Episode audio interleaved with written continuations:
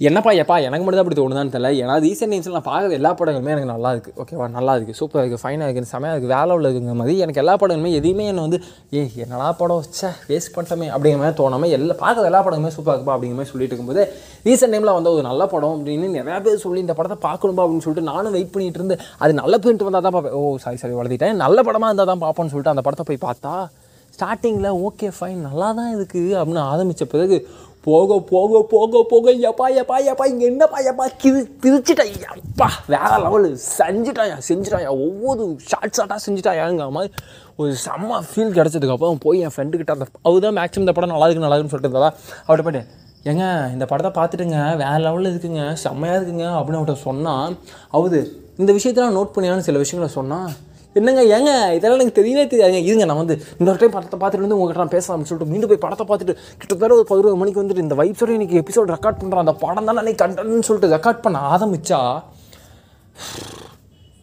ஆர்வ கொள்ளாது mic on பண்ணாமல் ஒன்றரை மணி நேரமே பேசிட்டு கடைசியாக மைக்கை பார்த்தா மைக் ஆஃப் ஆகி போய் ஹாய் ஹலோ வெல்கம் வணக்கம்னா உங்கள் நண்பனுக்கு நண்பன் ஆஜய் நண்பன் பேசுகிறேன் என்ன தான் இன்றைக்கி நாள் ரொம்ப சோகமாக ரொம்ப மிகப்பெரிய பல்ப்பு கொடுத்து ஆரம்பித்தாலும் நேற்று எபிசோடு கேன்சல் ஆனாலும் இன்றைக்கி நமக்கு கண்டென்ட் மழை பொழிந்து கொண்டே இருக்கிறது. பார்க்குற பக்கம்லாம் கண்டென்ட் இன்றைக்கி கிடச்சிக்கிட்டே இருந்துச்சு. ஓகே ஃபைன் சொல்லிட்டு நாளையிலேருந்து கண்டென்ட் திருச்சி மேலே போதும். ஏன்னா எக்கச்சக்கமான கண்டென்ட் ஒரு நாளே கிடச்சி. அது ரொம்ப முக்கியமாக இன்டர்நேஷ்னல் லெவலில் பேசுகிற ஒரு கண்டென்ட்டு நேஷனல் லெவலில் பேச இன்னொரு கண்டென்ட்டு யாருமே பேச மாட்டேங்கிறாங்களேன்னு எனக்கு மட்டும் தான் தோணுதோன்னு நினைக்கிற மூணாவது கண்டென்ட்டு ஃபஸ்ட்டு விஷயம் நம்ம பேசாத பற்றி பேச போதில் என்னன்னா இன்டர்நேஷனல் லெவல் எலான் மஸ்க் வந்து ட்விட்டரை வாங்கிட்டாருன்னு அதை பற்றி தான் பேசிட்டு சாவடிச்சிட்டு இருக்காங்க. ஓகேடா வாங்கிட்டு போதாரா நான் என்னடா பண்ண போதேன் அப்படின்னு நமக்கு தோணாலும் அது மிகப்பெரிய இஷ்யூவாக மாறிட்டு இருக்கு ஓகே அது இஷ்யூன்னு சொல்ல மாட்டேன் மிகப்பெரிய நியூஸாக மாறிட்டு இருக்கு ரெண்டாவது விஷயம் ஹிந்தியில் சாரி ஓ இந்தியாவில் எது நேஷ்னல் லாங்குவேஜ் அப்படின்னு ஒரு மிகப்பெரிய பஞ்சாயத்து. ஓகே ஃபைன் அது எல்லாருக்கும் தெரிஞ்ச விஷயம் தான் ஐம்பது வருஷமாக அதை வச்சு தான் அசல் பண்ணிகிட்டு இருக்காங்க. இன்னமும் அதை வச்சு தான் போயிட்டுருக்கு இன்றைக்கி டிரான்ஸ்லேட்டரு கூகுள் டிரான்ஸ்லேட்டர் கூட வந்துச்சு இன்னும் காலப்போக்கில் எல்லாமே வந்து போகுது. ஓகே ஃபைன் அதை பற்றி நம்ம பேசுகிறவங்கள ரொம்ப ரொம்ப முக்கியமாக ஆனால் இதை பற்றி ஏன்டா யாருமே பேச மாட்டேங்குதுன்னு எனக்கு மட்டும் தான் தோணுன்னு தெரில ஏன்னா கிட்டத்தட்ட நூற்றி நாற்பத்தி மூணு பொருட்களுக்கு இந்திய கவர்மெண்ட் யூனியன் கவர்மெண்ட் பதினெட்டு பர்சன்ட்லேருந்து இருபத்தி எட்டு பர்சன்ட்டுக்கு ஜிஎஸ்டியை இன்க்ரீஸ் பண்ணியிருக்காங்க. ஆல்மோஸ்ட் ஒரு நூற்றி நாற்பத்தி மூணு பொருட்கள் மேலே பத்து பர்சன்ட் எக்ஸ்ட்ரா ஜிஎஸ்டி பே பண்ணுறோம் நம்ம இன்க்ளூடிங் சாக்லேட்ஸ் நான் சொன்னது தப்பாக கூட இருக்கலாம். நீங்கள் போய் வெரிஃபை பண்ணி பார்த்துக்கோங்க. பட் இன்க்ரீஸ் பண்ணியிருக்காங்க அது உண்மை.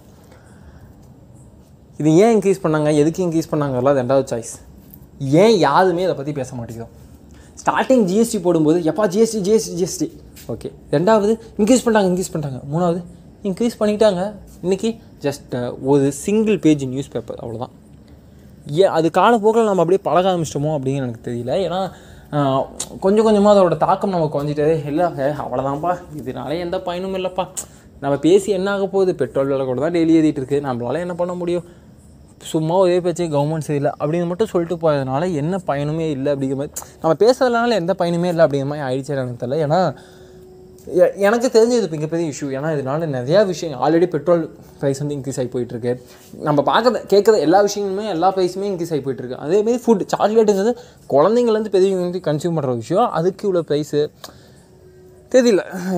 மேபி அதோட வ- தாக்கங்கள் குறைஞ்சிடுச்சா? ஜிஎஸ்டிங்க அவ்வளோதான கவர்மெண்ட் இப்படி தான் அடிக்கடி இன்க்ரீஸ் பண்ணுவாங்க. பெட்ரோல் பைஸ்க்கு நம்ம எப்படி பழகிட்டோம்? ஃபஸ்ட்லாம் வந்து அஞ்சு பைசா ஏற்றும்போது ஐயோ அஞ்சு பைசா ஏற்றிடும் அஞ்சு பைசா ஏற்றிடுறாங்க அதுக்கப்புறம் என்ன பண்ணாங்க? டெய்லி ஏற்றிக்கலாமா டெய்லி ஏற்றிக்கலாமா என்னடா சொல்கிறீங்க டே எப்பா இல்லைப்பா புரியலப்பா அப்படிங்கிற மாதிரி போயிட்டு இருந்தாலுமே இப்போது டெய்லியுமே ஏறிக்கிட்டு தான் இருக்குது அது அஞ்சு ஏன்னா அஞ்சு பைசா நான் அனுப்பிச்சு ஐம்பது காசு தொண்ணூறு காசு எண்பது காசு ரெண்டு ரூபா மூணு ரூபான்னு ஏறிக்கிட்டே இருக்குது அது என்னன்னா ஒரு பத்து ரூபாய் இன்க்ரீஸ் ஆகிடும் அப்படியே ஸ்டெப் பை ஸ்டெப்பாக திடீர்னு ஒரு அஞ்சு ரூபா குறைங்க மாதிரி கட்டு தொடப்போ மீண்டும் அது கால பக்கம் இன்க்ரீஸ் ஆகிடும்